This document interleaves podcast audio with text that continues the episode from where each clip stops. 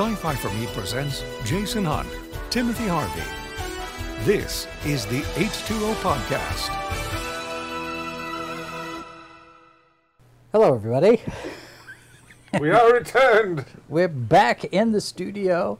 Well, I haven't left the studio. I've been... This whole time. I've been sequestered away. He's been down here. Mrs. Voss lets him out occasionally to see the sun, but mostly she just locks him in the basement and throws food downstairs. Robert says, well, she should. Robert says the opening montage reminds him of WKRP in Cincinnati. You know, and that actually kind of works, because the idea was our first opening title sequence was more the 70s shows. I combined Mary Tyler Moore with The Streets of San Francisco and Starsky and Hutch, and then this one is more the 80s. We don't date ourselves at all on this show. The things like Riptide and Magna P.I. and that stuff. At all, so, not even a little bit. So for the next season, I was thinking we probably do 90s sitcoms, perhaps, and get a little bouncy theme song, maybe. All right, something. Are we gonna go find a fountain for y'all dancing too? We've got plenty of fountains around here. You know what we need to do is do the next one is do it in the style of the '90s syndicated shows. So like like really Mutant X and Relic Hunter. Yeah, all the really that could stupid work. Lighting. That could work. We could do something like that. Yeah. Dodge over into like. Confuse people, almost do like a silk stockings thing and then pull back real quick.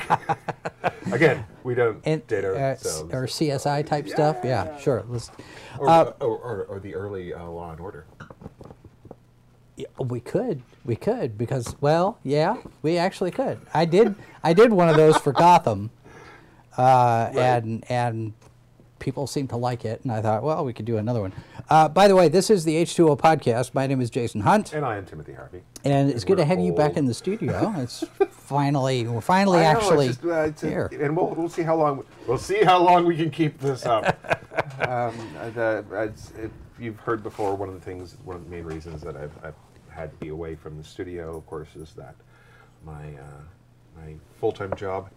Often Monday nights end up being a night of I got a thing I got to do. Mad scramble. Because just the way the grant world works out sometimes. Yeah. And deadlines and things like that. So. Oh, I should let Mrs. Voss know that we don't have a close-up camera for me. So, Tim, you get a close-up. I don't get a close-up. That's not want to see you. Anyway. That's not necessary. Sure. Well, you don't get your camera either. So. That's fine. See, I'm reminded of Tootsie, where it's like, how far can you pull back? Right. All right. So before we get into our topic, we have an envelope. Right. We got stuff in the mail. Mrs. Voss, if you would, you might want to dial me down just a little bit. There is a full screen with our mailing address. No. On the board over there, channel 1. Just a smidge. I'm seeing yellow on the bouncy winky blinkies there. But if you could have the full screen ready with our mailing address. I'm not sure exactly where it is. It might be in there. It might have its own thing. It's been such a long while, right? All right, so anyway, while she's looking for that, this came in the mail to our mailbox, so we'll do a box. That's for the benefit of our audio listeners, right? Of course. Tore open the envelope. You know, it's funny. I was looking at the statistics today, and both this show and Live from the Bunker are now in triple digits. I'm quite pleased with that. Yeah. All right. So this is a book. What book is it? It's not food. Little dog. But there's a very excited little dog. Okay, this is a new book. It's called Dozemaster Phantasm Creeds by Tony Quintana. This is a book that's being sent here. It's an advanced reader copy. It hasn't been published yet. We are going to have Tony on as a guest on Live from the Bunker, I believe Thursday. So we've got a busy week this week. Today we had Stephen Shea talking about his documentary on the SuperCon stuff in Florida. And Tomorrow, we were hoping to do a reunion of the Night of the Comic Cast, and that didn't quite work out. But Kelly Madison, she's a director. I interviewed her, so we're going to run that one tomorrow. And then on Wednesday, David Luxton, who did the music for our Randolph Carter thing, and he also did the music for my romantic comedy film. He's got a couple of books that he's worked on, so I'm going to be talking to him on Wednesday. So we're packed for the week, so I'm looking forward to all of that. Robert says, did Tim bring his cat? It wouldn't be H2O without a shot of Tim's cat. I did not. Cats don't like the travel in the car, and of course we have dogs here. They would probably be here's what we need to do then, and in a future installment, or maybe this is something that you can do as pre-production, where we'll get some footage of the cats being the cats that they are. Just and then occasionally we'll just throw it in as a thing. So if you have a book you want to send us, or if you've got anything else you want to send us that's non-explosive and non-abrasive, our mailing address is 1503 Main Street, number 305, Grandview, Missouri, 64030. Now, for those of you who wish to do us harm, that is an off-site address, so it won't come directly to us. Nice try. Wahaha! We took steps. We took precautions. So we've come to expect this kind of behavior from our listeners. So anyway, all right. So I see Robert. I see Eastland. I see Mazurus. Mazurus has just got back from the ER. To make sure not anything bad's going on. Hopefully everything is going well. What are you looking at? If I want to type something. Well, you'll have to scroll your mouse all the way over to the right, because that's the far right. See, I keep going up. Because we have now 4 monitors again in the studio. Mrs. Boss is having to figure out where 2 of your monitors are dinky. Well. Yes. Don't give him ideas. Well, they are tiny. One of them is tiny-ish. The other 2 are relatively the same size. You need like 3 of that top monitor. Everything. Right? But just 3 of the top monitor. You don't need any more than 3. But see, that one's not a monitor. That's a TV. Well, then you need a monitor that big, folks. I actually have. If you're listening to this, of course, obviously you can't see this, and there's no camera angle on this. But it's basically just a whole lot of. I do have. See, the thing is. No, wait. That's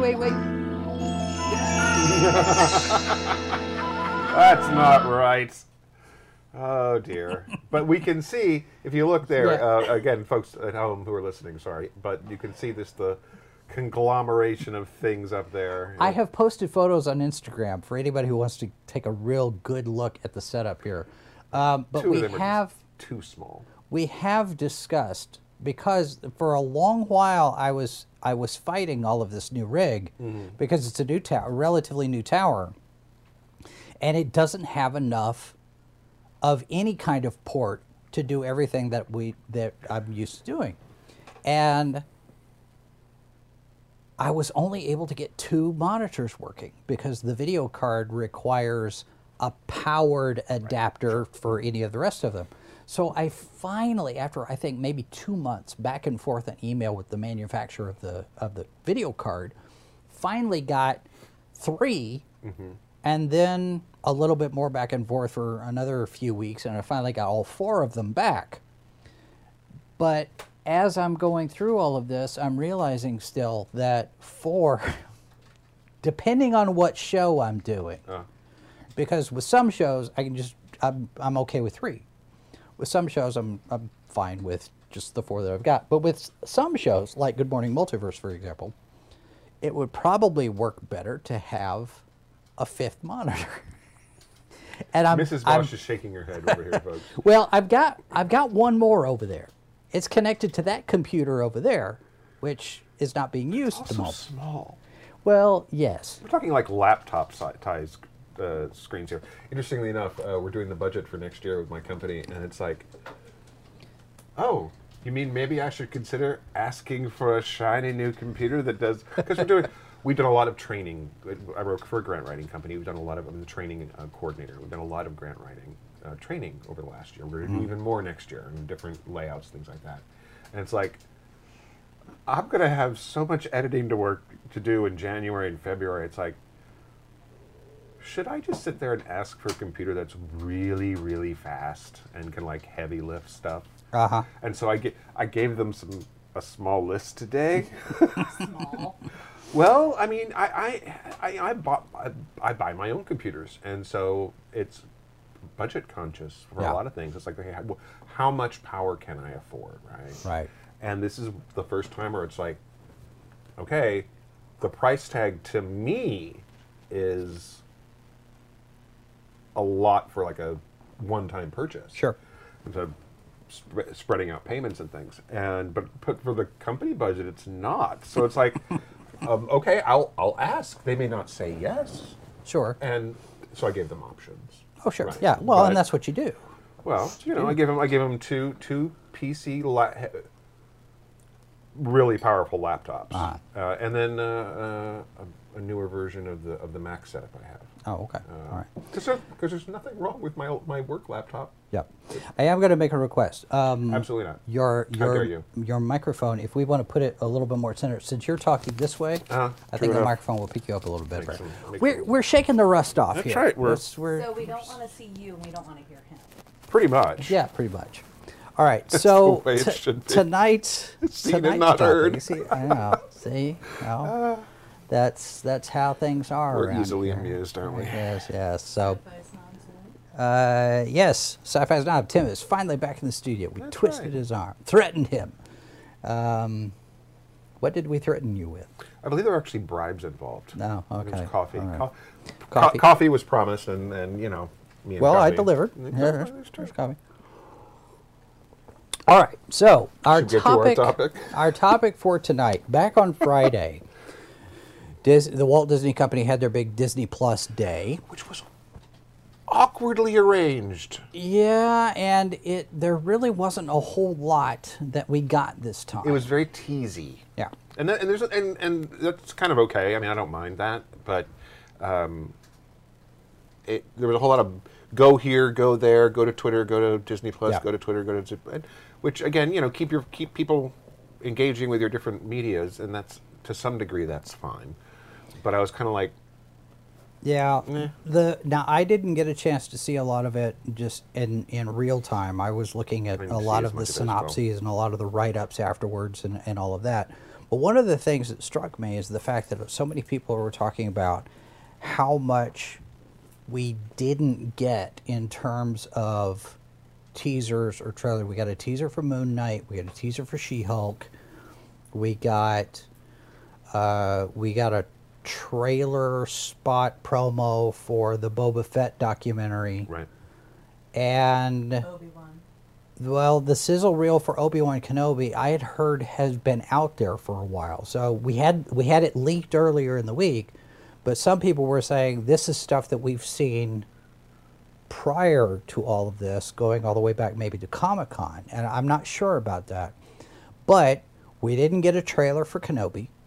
We didn't get a new trailer for the Book of Boba Fett. Right. We got the announcement that Boba Fett was going to be hitting the island on Fortnite. Right. And then on the Marvel side of things, besides those three little teasers, we didn't really get much of anything else. No, not that I'm aware of. Secret Invasion is basically... It's the Nick Fury. The Nick Fury thing. Yeah. Right. But that's still only a teaser. Well, I saw... a super teasy teaser. I saw a thing that was talking about... I think it was Screen Crush that was talking about what we've seen so far at the end of Spider-Man... What was the one that they just had? No, the second Spider-Man movie. Homecoming. No Way Home. No, that's the new one. No. Far From Home. Yes.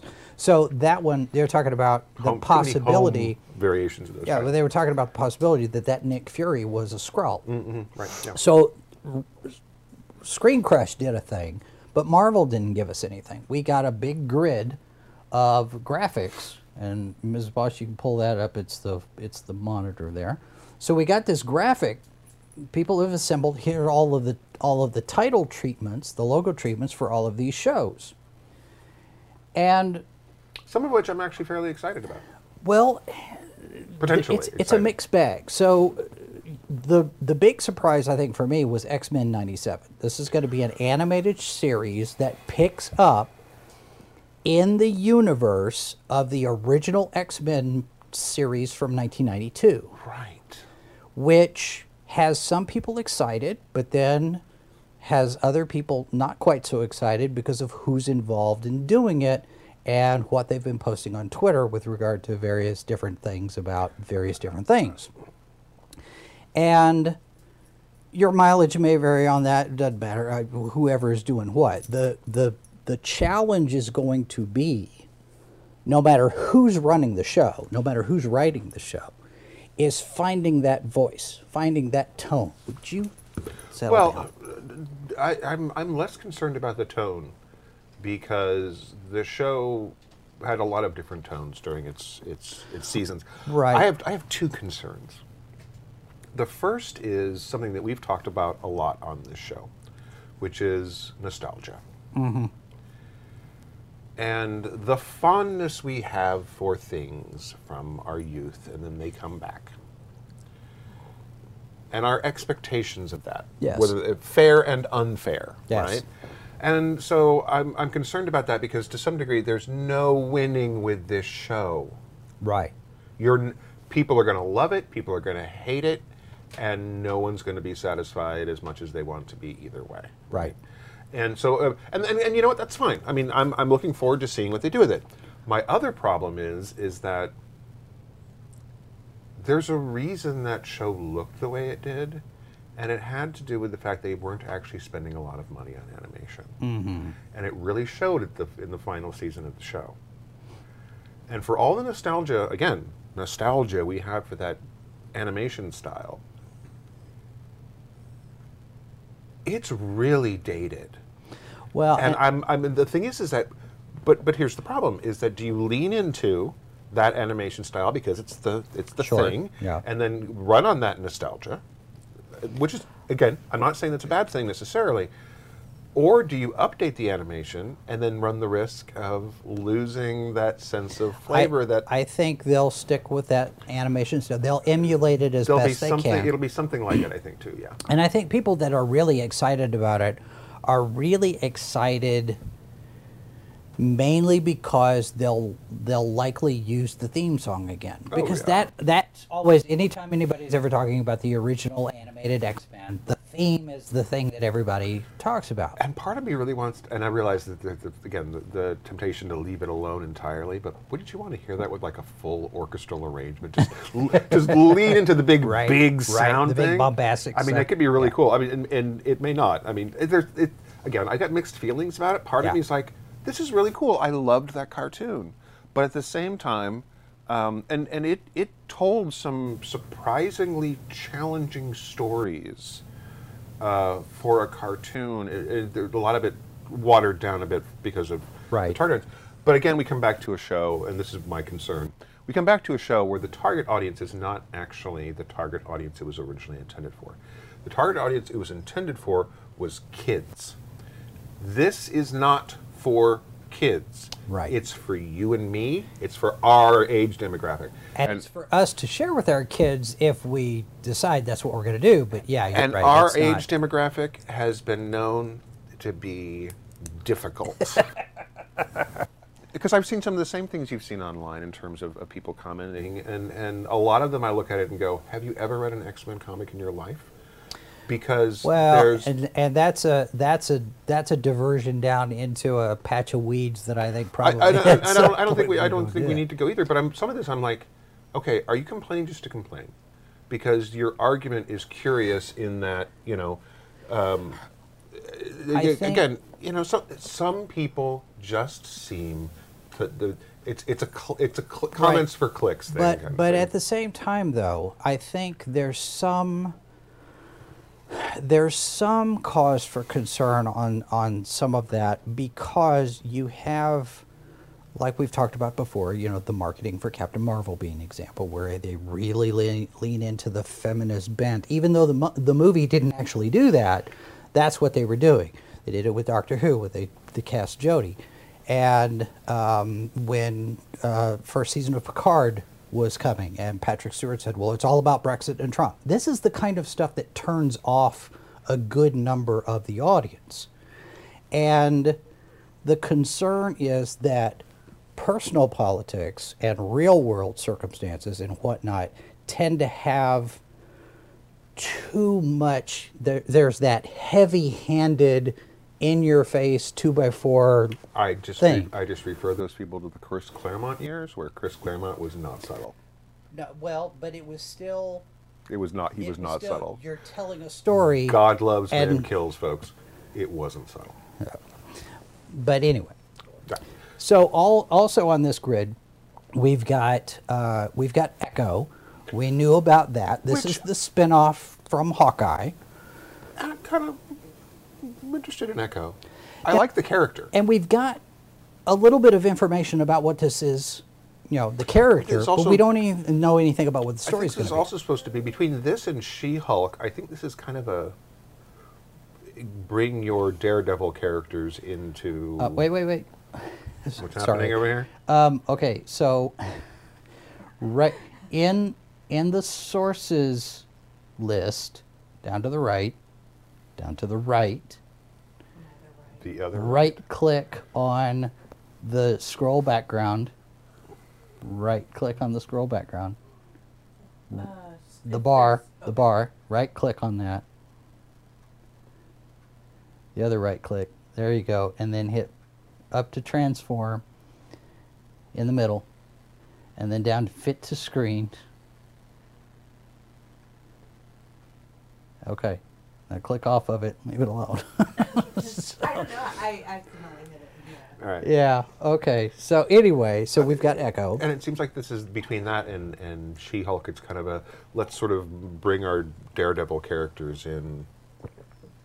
Yeah. Kind of to some degree. So I'm looking, the character of Echo is interesting. So I'm like, now didn't she figure in a few of the runs in Hawkeye?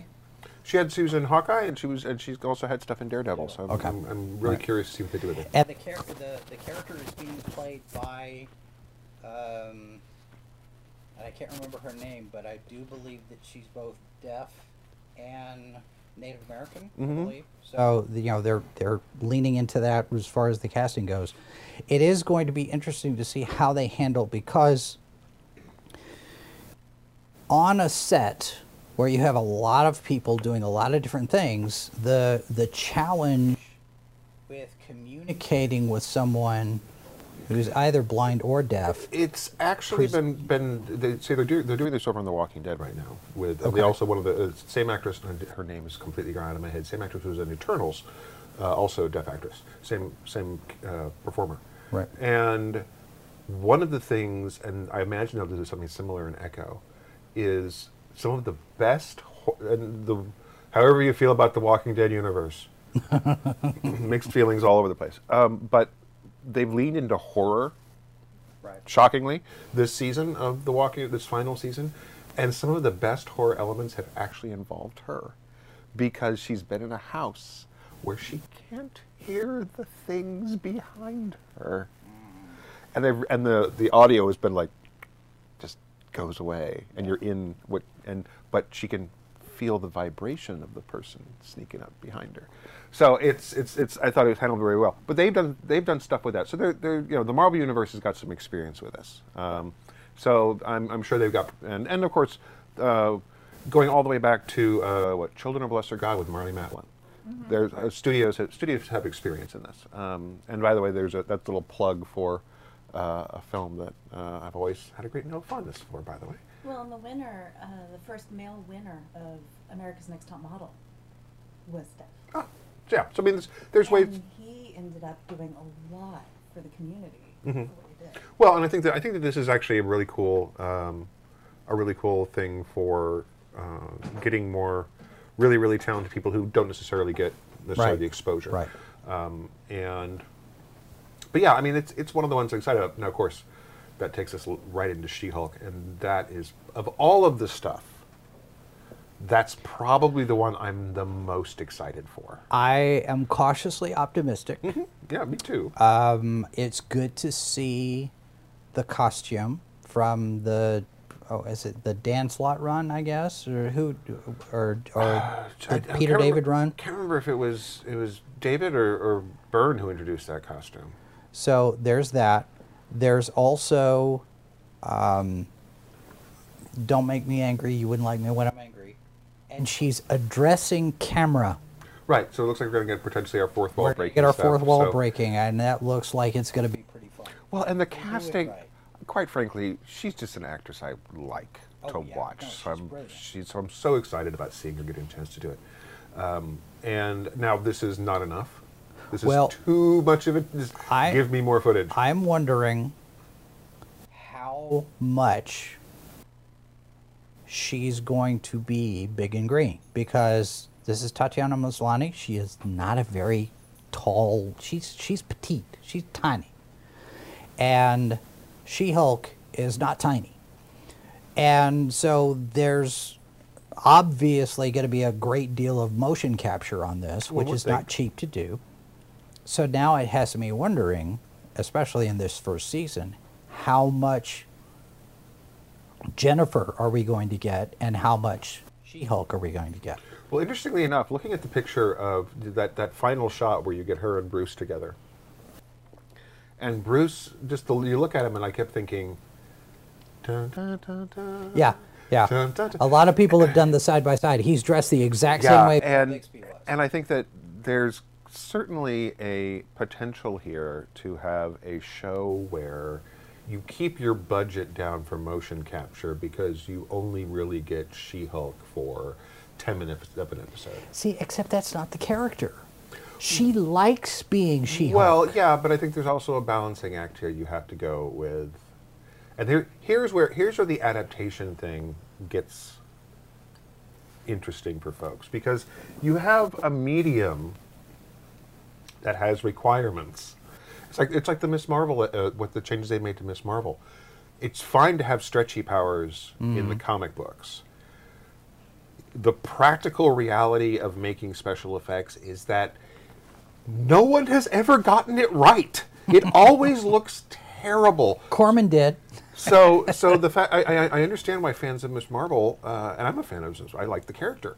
I understand why people are like, they're changing her powers. Why? It's like, because they can't make the powers look cool. They're just going to look bad. And although effects work on television has come a long way. But the thing is that even if you look at the big budget attempts they made not that long ago with the Fantastic Four films, whether it's whichever ones, pick one, it never quite looked right. And that's I think for me, that's the biggest concern about a new Fantastic Four movie is figure out a way to get Mr. Fantastic right.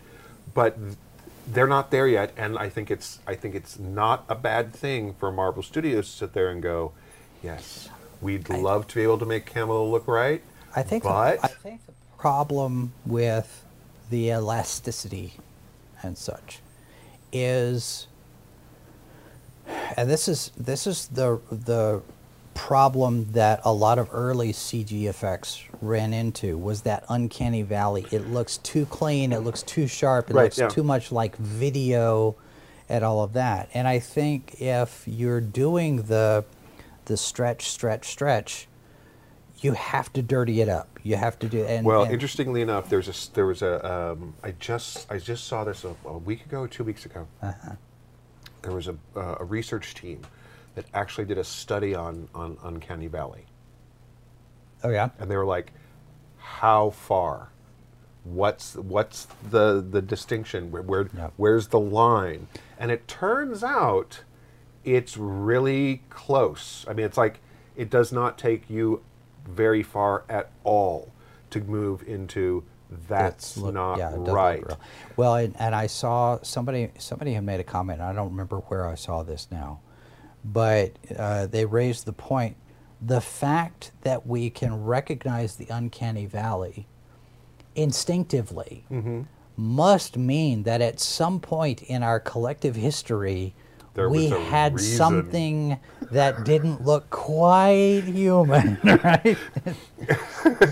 Yeah, I saw that was it was making the Twitter rounds, but this was a super detailed, and this was also Twitter. Yeah. But it was like a 20-tweet thread, and it was super technical.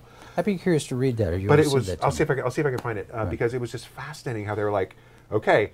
You know, and it's such a narrow thing, and they start with basically doing the mirror image thing, where because quite frankly, you know, every face is slightly asymmetrical. We're not symmetrical. We're broadly symmetrical, but in the details, we're very different. Yeah, and so you can get that just taking a face, your own face, and very familiarly, you know, if you duplicate one half on the other side, you don't look like yourself. You're already in Uncanny Valley territory for your own self, let alone anybody else. Yeah. So it's really fine. I'm looking at this grid of all of these things. One of them that pops, there were a lot of them that we didn't get any information on at all. Right. And among those is the Spider-Man freshman year. This is another animated. Well, we got a little bit of information, but it's not. We didn't get any. It's we know it's an animated series. We know it's in the MCU, so it's actually going to be Tom Holland's Peter Parker. Prior to freshman year, I think would say freshman in college. I think it's supposed to be freshman in high school. Is it? I think it's supposed to be earlier, so it's basically the stuff we didn't see before we got him actually in the MCU. Okay, so going back to what, year one? Essentially. Is this like a Spider-Man? But the thing is that, I mean, my concern with that is that essentially you're stuck with. I mean, if your goal is to make one series and be done. Yeah. Okay. Or then maybe you jump ahead to post Tom Holland Spider-Man, because we're at the end of his contract and there's. No, I'm hearing certainty that he's not done. But, well, you know, there's nothing that says he's done. I guess if this gives us some animated Marissa Tomei, I'll be okay with it. Right? I you know, the fact is that there's been a long history of doing animated Spider-Man cartoons, and so the fact that we're getting a new one is I'm perfectly fine with. I think some of them have been a lot of fun. None of them have lasted as long as they should have. Right. To be honest, I think all of them have had something, for me anyway, have had some appeal. And Kathy Garver is still alive, so you could bring back Firestar. You could. You probably should.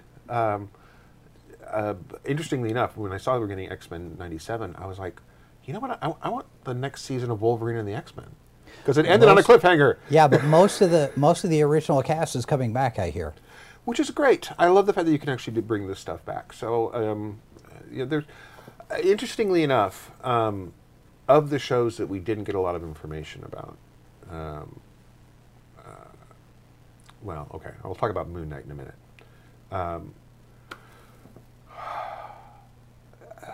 I realize there are people who are excited about this. I do not care about Marvel Zombies. I don't either. I don't have any interest in it at all. And I'll tell you why. Because I know that the comic series were popular, and I read the first arc. Yeah. But I think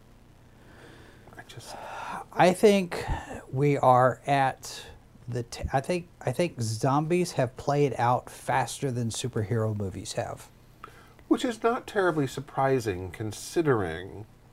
Well, there's only so much you could do with zombies, right? And at this point, we've. I'm not saying there's not new zombie stories to tell. It's entirely possible that there are. But we've already done fast zombies. We've done slow zombies. We've done we've done somewhat smart zombies. We've done dumb zombies. And we've had all the exposure of the Walking Dead universe for, you know, a decade now. Plus, you've got the various different Day of the Dead, Dawn of the Dead, all of the remakes there. And there's only a certain, I mean, interestingly... You're on number 3 over there, Mrs. Boss. So Marvel did the zombies, and then DC did their... Blackest Night. Blackest Night preceded Marvel Zombies. Right. But then DC also had their series where basically Darkseid anti-life equation won and essentially turned people into zombies. Right. And quite frankly, I thought the spoiler alert for comic series that are over until the next version comes out, Marvel Zombies, the zombies win. Mm-hmm. And there's really no sense of hope in the series. And and the DC version, there was a sense of hope at the end. It was still a huge body count. You got to watch all your favorite heroes and villains die, except for the ones who survived. And there were reasons they survived, and their heroic sacrifices, et cetera, right. et cetera. And What If had a Marvel Zombies episode. I'm like, okay, I've seen it. It might be really good, guys, and I'm not saying it's not going to be. I'm just saying it does. At this point, of all the things that are up there, it is the one that I am least interested in. Yes. Well, I was just going to say, with you say that everything zombies been played out, and you made your list, and I'm thinking back to Plants and Zombies. Have we done vegan zombies? Plants versus Zombies. That's a video game. Yeah, I know. I played it. But you know what? See, give me Swamp Thing versus Zombies. I'm pretty sure I've seen that. Yeah, probably. Robert said that Shaun of the Dead was peak zombie 10 years ago. Sci-Fi Snob says Marvel Zombies should have come out 10 years ago. The comic did. Well, the animated series. Yeah, I'm looking at this. I Am Groot seems like a kid's thing. Yeah, which is fine. Probably is. Nothing wrong. Again, target a wide range of audience. Is Ironheart going to be animated? Or is that a live? Sure. No, that's a live action. I thought it was live action because nobody asked for. Nobody cares about. But she's going to be in. Well, it might be really good. We don't know. I have heard. Which one's Ironheart? Ironheart is let me preface this with, this is a rumor, and I've heard it from a couple of different sources. A couple of different places have reported on this. I don't know where it originates, but there is a rumor that at some board meeting, finance meeting, money meeting, whatever, Kevin Feige was making his presentation for Phase 4, and Bob Chapek, the CEO of the Walt Disney Company, says, what are you going to replace Iron Man with?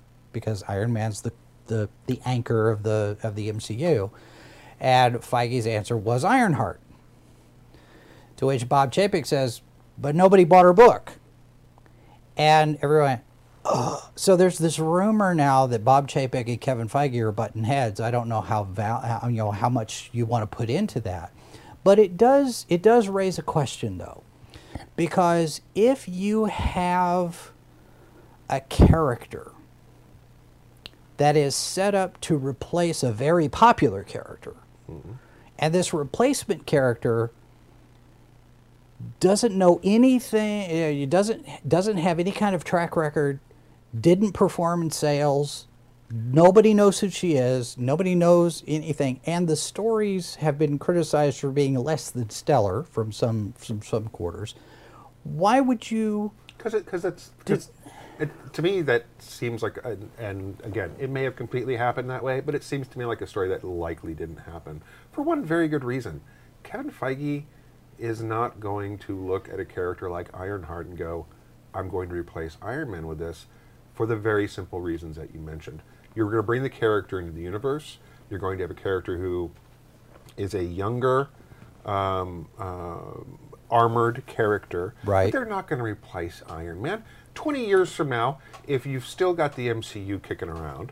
Which you won't. Which, we keep saying that. I know. But and maybe that character is that generation's Iron Man, but it's not going to be this one. And I think you say that. It's not going to. We got Batman versus Superman before it was ever earned.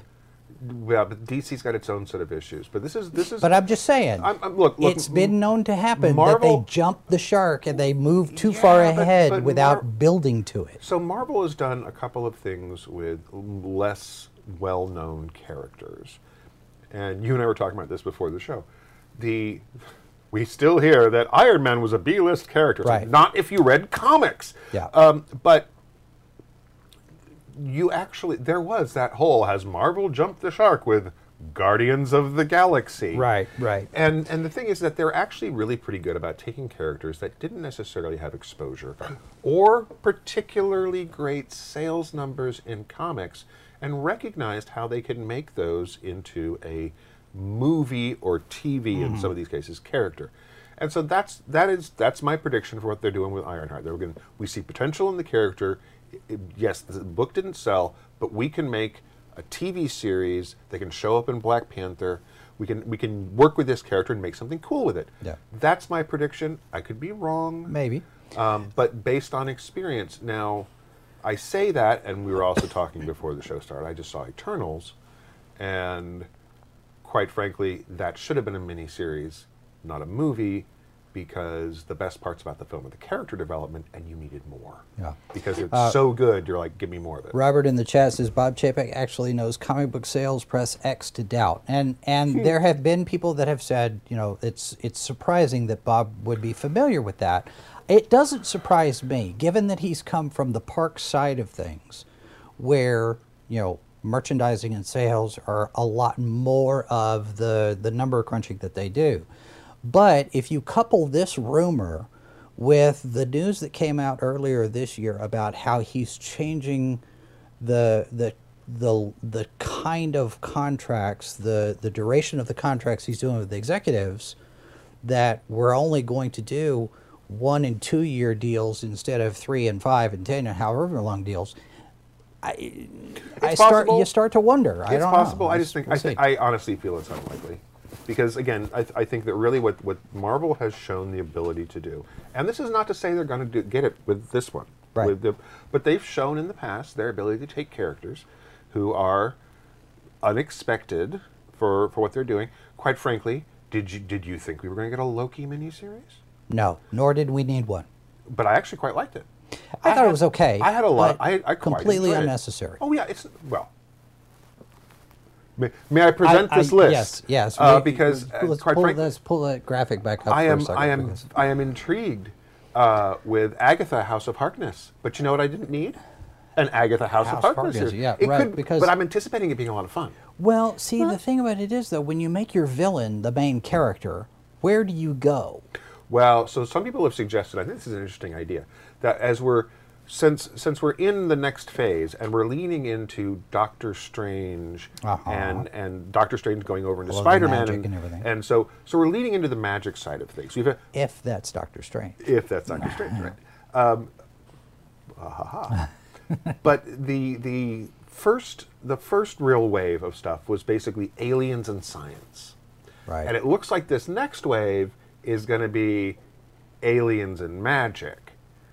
And to some degree, we're seeing, we got Loki, we've got Agatha, we've got Doctor Strange, we've got. So I mean, there's more of an emphasis. Marvel right. Zombies, strictly right. speaking, is magic.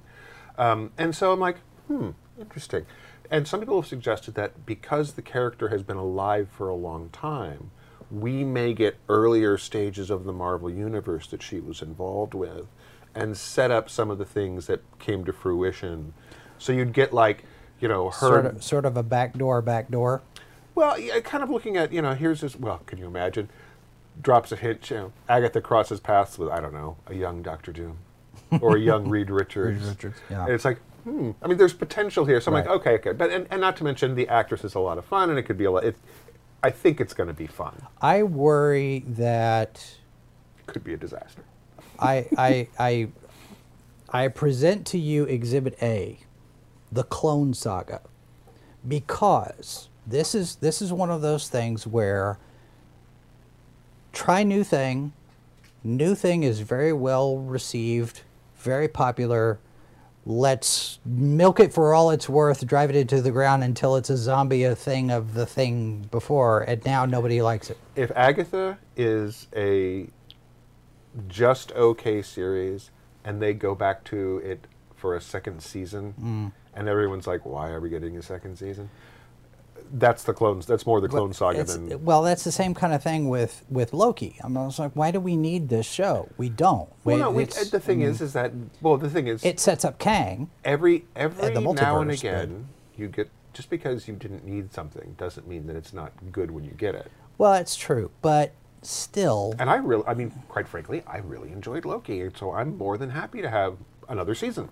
I think if we got... It was fun. I think if we had a series with Alligator Loki... Sure. Quite frankly, there's a what if episode for next season, since we're getting a second season of What If, which I enjoyed as well. I've only seen the first one. I know some people didn't like the animation style, and I had no problems with the animation style. I thought the animation was okay, but again, this is one of those where I'm like, I get what they were trying to do, and the animation was fine, but it was just dumb. Well. It's okay. So I get the premise. The premise of the What If is the whole, you know, what if we did everything different? Mm-hmm. Yeah, and it does give you some opportunities to explore the Elseworlds. They didn't really push it far enough, as far as I was concerned. It was a whole lot of let's tweak, and to some degree, that's the premise of the What If comic, which ran for many years. Which is it just takes one change, one small thing to make a bunch of things happen, and a lot of times. The What If comics could go really, really dark. Right. Much darker than we got in the What If TV series. And that's it had some dark moments, but... I would see if Marvel and DC were still talking to each other very, very much, a What If for me, to really push that envelope, is to take what if Stan Lee created the Justice League. You know, take that. I know we did in the comic books. We did, but we didn't get it. Right. You know, put that in What If. That could be fun. You know, do that. I mean, I was entertained. The voice work was fine, and there were some fun parts. But it's also a show that if I didn't get a second season, it would. I'm fine with getting a second season. I look forward to doing what they're doing, but it's also not a show that I was in love with. Whereas I'm excited about a Loki season 2. Well, and I like this first season. So. I'm with Tim on this. It took me, the first episode was okay. And then you start hearing the little chatters of people talking about, you know, when we got her coming in here and whatever. But then I absolutely started kind of liking it and looking forward to watching it. And I think we had the conversation a couple times, or people were talking about, she's the Doctor Who we needed. Because there were parts of her, you're just like, okay. I don't know. I enjoyed it. I thought it was lost, okay. But enjoyed it. Well, I thought it was okay. The thing is that here's what Marvel is doing. They are putting out a bunch of different shows that you can like or not be interested in, and there's still something for you. I mean, you look at your range here. You're looking at younger audiences. You're looking at older audiences. You're looking at folks who really enjoyed, say, WandaVision, and so you get more of WandaVision. Right. You're somebody who is looking forward to who loves Ms. Marvel from the comics. You're looking forward to a Marvel, which is something that appeals to both younger readers and older readers. See, I thought Marvel zombies and et cetera, et cetera. WandaVision didn't stick the landing for me because that last episode where the whole thing falls apart. You mean Marvel's actual big problem with their storytelling? Well, there's that. But the idea here that Wanda has been holding this town hostage. And no repercussions. And there's no repercussions. And she just flies away. She's the villain of the piece. And I know what they're setting up. They're setting up House of M. They're setting up this whole thing with her. You mean... Make more mutants? Yeah. How the X-Men come to be. But that notion that she just leaves after torturing this town full of people, especially the kids. I can only imagine what she was doing to the kids to keep them. Well, we also don't know. I mean, for all we know, Agatha is. And here's the consequences, and we're going to get essentially it's a relabeled season 2, except Agatha. We get possibly. I mean, I'm completely speculating here. I have no inside knowledge that that's what it's going to be. Yeah. Sci-Fi Sam says Marvel the shotgun approach to content. Well, to be honest, welcome to the wonderful world of entertainment. Yeah. I mean, well, it's and you look at this list, and Ms. Marvel has been delayed. Back, I don't know. They've knocked it back a few months now. I think you've got Marvel Zombies. We don't really care about. You've got What If season 2. Okay. I Am Groot, Ironheart, Secret Invasion, Moon Knight. I'm excited about Moon Knight for 2 reasons. One, I've always liked the character, and have actually cast your mind back to the 80s, kids, and Moon Knight from the 80s was actually when I got into the character. Has always been a really kind of, not necessarily a successful character in terms of long-running comic series. Had some that are not bad. The current Moon Knight series is really interesting. It's basically, think Daredevil's early Hell Kitchens days where he's like, I'm the defender of the neighborhood. And then basically put Moon Knight in the, I'm the defender of the neighborhood. I also serve a potentially evil god. I have serious mental issues that I'm aware of and I'm dealing with. And I try to actually wear a mask all the time for specific reasons. Now, isn't that normal for today's society, though? I like the series. Well, the new series is really good. Well, are they going to go with schizophrenia, or are they going to go with dissociative personality disorder? So I think they're going with dissociative personality disorder, because schizophrenia is really... That's a tough one. Fiction gets it wrong all the time. Right. And I think that we're really good... There has actually been an attempt to get mental illness at least righter, not quite as wrong. And as someone who struggles with depression and mental illness is something that I have that's a button issue for me. Yeah. Getting it right, or at least not being egregiously incorrect. So there looks like they're going to try and handle some of that well. But the character is fascinating, and the character is, again, they had a whole little Moon Knight as a villain arc in Avengers recently, but in the comic book. But the current Moon Knight series, I highly recommend it. I definitely encourage folks to pick it up because it is well written, the art looks great, and I'd like to see it continue based on what I see so far. He's got a psychiatrist. She's a vampire. And I'm like...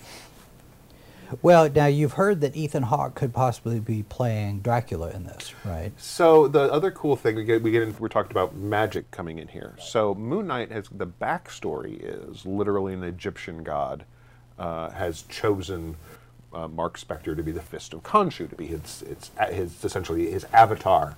But the problem is that the god Khonshu is not actually the good guy, and this is the fact that you've been chosen by a god to be their avatar, and you're like, yeah, but I think my god's kind of evil, and I don't really want to be evil. Yeah.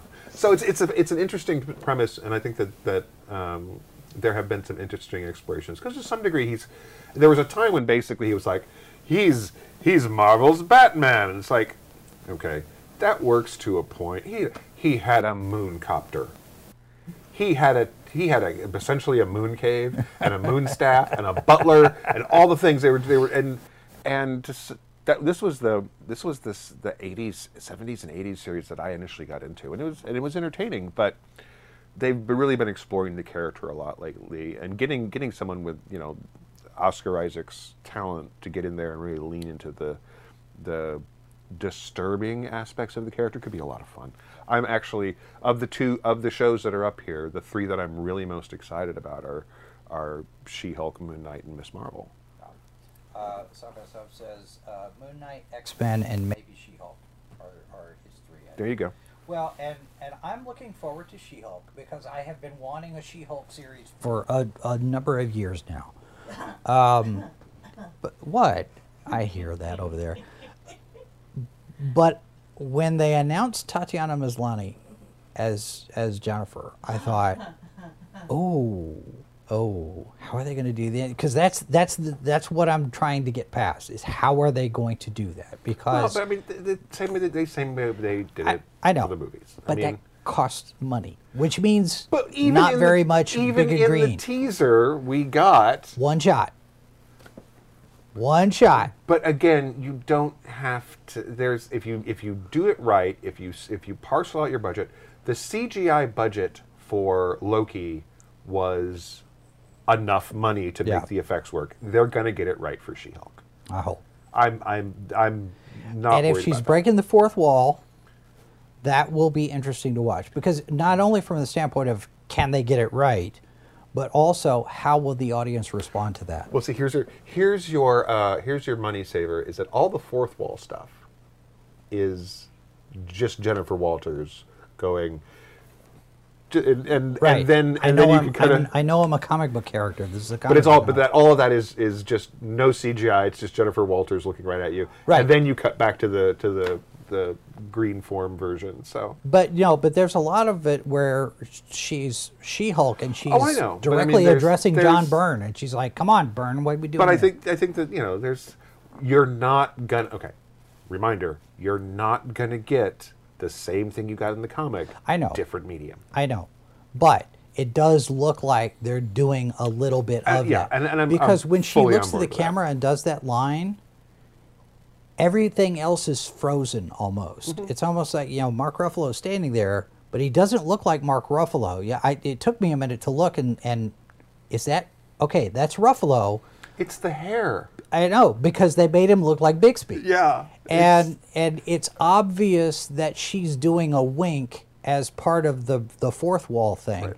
And it was funny because when I watched Screen Crush again doing their Easter eggs and analysis of all this, and he completely missed the fourth wall stuff. I was like, Ryan, that's why those runs were so popular, is because of the fourth. Oh. Now, the one that actually concerns me the most is actually Secret Invasion. And I'll tell you why. Okay, why? So Secret Invasion, in my mind, and Marvel's they're doing it this way, so they're gonna obviously try and their goal is to prove me wrong in this regard. You build up to Secret Invasion. Well, not only that, but Secret Invasion depends on the Skrulls being the villains. So, and the Skrulls in the MCU have not been set up to be villains. So to me, Secret Invasion is end of Phase 4. Yeah. It's you set the pieces in places throughout the rest of it, and then the reveal in Secret Invasion is that all along you thought you've been watching. You thought Doctor Strange and Spider-Man. No, he was a Skrull. You thought that. Well, there's a theory on that. I know, but you thought that Mark Spector was Moon Knight. No, he was a Skrull. It's like, I mean, it's called a Skrull. It's you yank the rug out from the audience, which is what they did in the comic. The Skrulls have not been set up as the villains in the MCU. Well, see, they're these refugees. But and I'm like, that's not the Skrulls. Well, but here's the thing: you've got a couple different ways to do this. One, you bring the Chitauri back as the Ultimate Universe version of the Chitauri, which were the space Nazis. Right, literal space Nazis. They're not shapeshifters, are they? Yeah, because the thing is that the first Avengers film completely wasted the Chitauri. Yes. So it's because they used the Chitauri because they couldn't have the Skrulls. Right, but even then, if they had just had been Skrulls, it would have been wasting the Skrulls, because if you're not familiar with so much of the MCU is heavily influenced by the early series, not the tail end, but the early version of the Ultimate Universe line. Yeah. And in that Ultimate Universe line, they reinvented the Skrulls as a race called the Chitauri. They're just a different name. And they had been around, they had been basically using humanity for their own purposes since early part of the 20th century. They were involved with the Nazis. They literally were part of the Nazi regime. And they're just vicious, horrid creatures that love to torture people. And so leaning into that, you know, bring the Chitauri back, make them the other faction of the Skrulls. You can have war. So here's what you do is you do warring factions of the Skrulls. Because even in the comics, currently, you have the Skrulls and the Kree Empire, who are at war for a significant chunk of the Marvel Universe, comic-wise, have become allies to some degree out of necessity, to some degree out of the fact that their ruling classes have basically combined. And Hulkling and, what's the other one? Two of the Young Avengers. I think Hulkling is now the found out that he was basically Skrull, part Skrull, and he's essentially become the new leader of the Skrulls and Kree empires combined. He's the new. Yeah, say that 10 times fast. No, right. But so I mean, there's ways to do this, and that's my prediction. Oh. Sci-fi stuff says it's Dallas all over again. The whole season was a dream. I guess when you're talking about yanking the rug out and but see, that's another thing they could do is at the end of Phase 4, everything is not the way you think it was. Instead of it being a Skrull thing, it could be a Mephisto thing, because if you're leaning into aliens and magic, and we've seen the theories that this Doctor Strange is not necessarily Doctor Strange. And a lot of the visual comparisons to panels in the comic books with Mephisto in those places where we see Doctor Strange in the trailer has people wondering if this isn't Doctor Strange, and maybe we get Doctor Strange versus Doctor Strange, which is another thing that we got in the What If series. Right, or potentially it's, and this is a theory that popped into my head, and I was like, I wonder, this is a cheap way to get a really short shooting schedule for Chidue Ejiofor, and it's Baron Mordo in disguise, and he showed, it's basically, he's like, I can work you in a week. For my shooting schedule. Sure. And then he shows up at the end, it's like... Except, they're going back for 6 weeks of reshoots, 6 days a week. And those are probably going to be, at least, those are probably going to be 10 to 12-hour days. Oh, sure. And we're, I read one place, they're talking about this essentially being, they're shooting a whole new movie. Because the word is that the internal screenings of staff, they watched it and they said, we have no idea what's going on in this movie. And so they're doing a, I mean, this is, yes, Marvel does reshoots, DC movies, all of these movies nowadays, they build in reshoots in their, pickup shots or additional footage or whatever. Because if you've ever shot a film and you think that you don't wish you could go back and do reshoots. Oh, I know. You do. But 6 weeks of 6 day weeks, and the other thing that's is, a lot. But it also depends on what you're attempting to do. It's still a significant amount. I know. But I mean, it's, and this is not to say that it isn't, but it also depends on what it is they're going back to reshoot. If they're going back to reshoot heavy wire work, if they're going back to reshoot a lot of stuff that's going to be action sequences that are going to be complicated.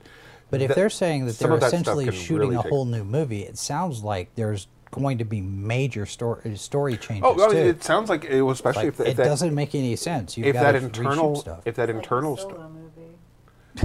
If that internal screenings are really showing a problem there, then yeah, I mean, but it really, I mean, I'm curious to see what actually the subject of the reshoots are. How much of it is story based? How much of it versus redoing effect sequences from the ground up, because sometimes... I mean, and Robert's question here is 6 weeks of reshoots a lot? How many minutes of a Hollywood film can you film in 6 weeks? It depends on what they're shooting. Right, which is why I'm saying is that if we're looking at action sequences and we're looking at big effect sequences, 6 weeks isn't that much time, because some wire work shots can take days and days and days to shoot seconds worth of footage.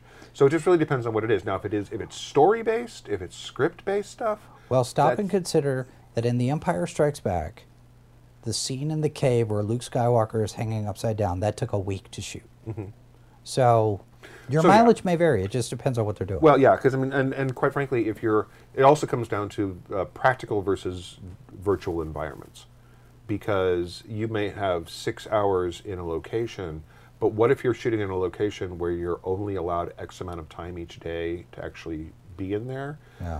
I once did a shoot where I had to create a 1940s bar on location in a Kansas City bar. Mm-hmm. And the person who owned the bar decided we would only basically be allowed to be in there 3 hours at a time. That's a challenge. And so basically I had to build and tear down a 1940s environment in a bar, which its bones were 1940s architecture, but there were a lot of modern things in there. And I had basically meant that of those 3 hours, I was lucky if I got to shoot 40 minutes. Yep. Well, and speaking of Solo, we'll see. Real quick, there's a couple of other things that got announced that we don't know anything about. Mm-hmm. They're doing a new adaptation of the Spiderwick Chronicles. Right, yeah. Which is coming to Disney Plus, which is going to be a brand new series adapting the books. And we get word today, although, again, this is rumor still, but is it Matthew? Matthew Boloney, who used to be an editor at the Hollywood Reporter, is now a contributor over at a new site called Puck. Mm. And he says he's hearing, so this is not an official announcement from anybody over at Disney or Lucasfilm, but he's hearing that Kathy Kennedy has had her contract renewed for another 3 years. And not surprised. There were suddenly a million voices that cried out in terror and were suddenly silenced. I don't know. Again, this is not official. We don't know anything from Disney people or Lucasfilm people. We do know that Rogue Squadron has been taken off the production list completely, not just delayed. It's completely off, and we're hearing creative differences between Patty Jenkins and the powers that be at Lucasfilm. And this is actually the first time I've seen Michelle Rejwan's name involved in the mix of everybody who's having discussions and problems with each other. So that's new, to see her name mentioned when you're talking about, you know, the creative side of things versus the executive studio head type of things. So whatever is going on there, we're not getting Rogue Squadron, at least not yet. We'll probably get it eventually. But I don't know, maybe. Honestly, that's one, again, that feels like something I would rather see as what they're doing on the television side. We're getting a longer form storytelling. Yeah, and if you're going to do Rogue Squadron rather, if you're going to do, they already did Rogue One. If you're going to do Rogue Squadron, adapt the Stackpole books. The problem is you'd have to recast a lot of the characters. You're gonna have to anyway. I mean, really, the only one that you're gonna have to recast is Wedge. And I know, but it hurts me deep inside to see the secret true hero of the Star Wars saga. Yes, it's Dennis Lawson. But still, no, I think we'll eventually get it. Again, I feel like that should be. That feels like. So one of the things, and this is a complete aside, because it's not even on this subject, but. You know, the current Doctor Who run, suddenly it's like they remember why they hired Chibnall in the first place. He's good at long-form storytelling. Mm. Episodic storytelling is not necessarily his thing. People may have noticed. Right. But this season is a lot more interesting because he's telling it as one story over multiple episodes. Whether or not you like it or not, that's fine. That's your opinion. Well, that's how they used to do it. But the thing is that it's much more interesting. I think that one of the things that Marvel has done well and Star Wars has done well with its TV shows is when you get into this long-form storytelling, you're allowed to do more with character development and story development, things like that. Things have more time to breathe. And you end up with more interesting villains because Marvel movies have a last part of the movie issue that they keep running into, and that is, oh, let's have a punching fight with my bad guy. and okay, I'm aware that this is superhero movies and this is sort of a thing, but at the same time, Marvel movies have a villain and a villain resolution problem. They just do. And, well, it's a formula. And it is. And you know what? Sometimes it's a lot of fun to watch that let's punch the bad guy a lot. But at the same time, it's like, I've seen it before. Yes. So something like Rogue Squadron as a series, I think it would work better. Build it up better. And I mean, give me a movie. I'm sure that's fine. If that's what you're going to give me a movie. That's fine. No. But on a personal level, and that's why I like this setup for what Marvel is doing with so many of these being TV shows that we're getting, and the Obi-Wan series. We haven't really talked about that, but there was. There are people who are concerned that Hayden Christensen's going to be back as Darth Vader, so good for Hayden. Yep. But we're also going to be like, and he's going to fight Obi-Wan? Well, that's not canon. I'm like, there's 20 years in there you can drop that, guys. There's 20. There's 2 decades you can drop that into the story. I've seen it effectively argued both ways with regard to that. I mean, it's so that would be something I think we could probably get into. I think there's a really easy way to sit there and go, okay. There are ways you could do it, but there are also ways you do it and break canon, and a lot of people are worried about breaking canon. I'm not saying you can't screw it up. Yeah. I have great faith in the ability. That's what people are worried about. They're going to screw it up. You know, the TV series stuff, however you feel about the recent feature films, the TV series side of the Star Wars universe seems to be doing overall pretty well. Yeah. Now, admittedly, we're basing that on one show. Right, and then we're gonna get Book of Boba Fett in December, so we'll see how that plays out, and then we'll go from there. But I think there's so many folks who are excited about that that it's like, yeah. Boba Fett shows up and just sits on the throne and just reads his he reads a phone book, and they're like, ooh, Boba Fett. Yeah, maybe. I don't know.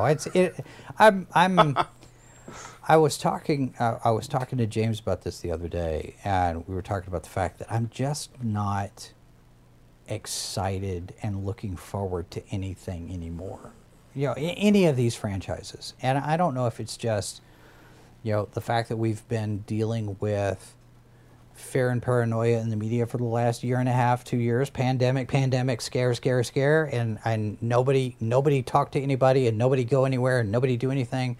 And I've just been perfectly fine to, you know, at home and at the office, and I don't deal with people.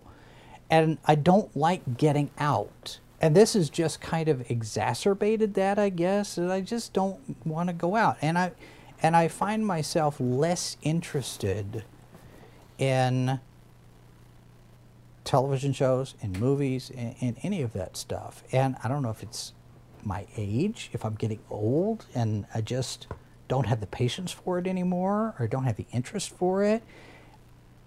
But you know, I was telling James the other day, I could go the rest of my life and not see a TV show or a movie, and I don't think I'd miss it. Which is kind of a challenge given what we do here. See, I think you just need to get out more. Well, we won't do that tonight. Because I have not gotten quite as jaded and cynical. I still get excited about this stuff, and I'm 51. I'm aware that I'm going to be disappointed. Yeah. Sometimes I'm going to be, you know. I mean, as we wrap things up here, like coming back to a show like Loki, I went into Loki not really that enthusiastic about it, and found myself really liking the show. Robert said, "It makes dying easier as you stop finding joy in life." On that note, well, there we go, Jason. That's a coda right there. Oh my! All right, thank you, Robert. All right, and thank you to everybody who gave us your comments. And tonight's lesson, folks. That's right. His death comes for us all. Brought to you by the letter. All right, so that's it for tonight. Oh my! Thanks very much for being here. Don't forget, we are broadcasting to both YouTube and Odyssey. We do invite you to find us over there as well, and all of the social medias. We're everywhere. And if you're new, if you haven't subscribed to the channel yet, we do invite you to do that as well. And check out the rest of our videos. Go over to scififorme.com and see what we've got over there. And we'll do this again next week. Yeah. Hopefully back in studio again. Copyright 2021 by Flaming Dog Media, LLC.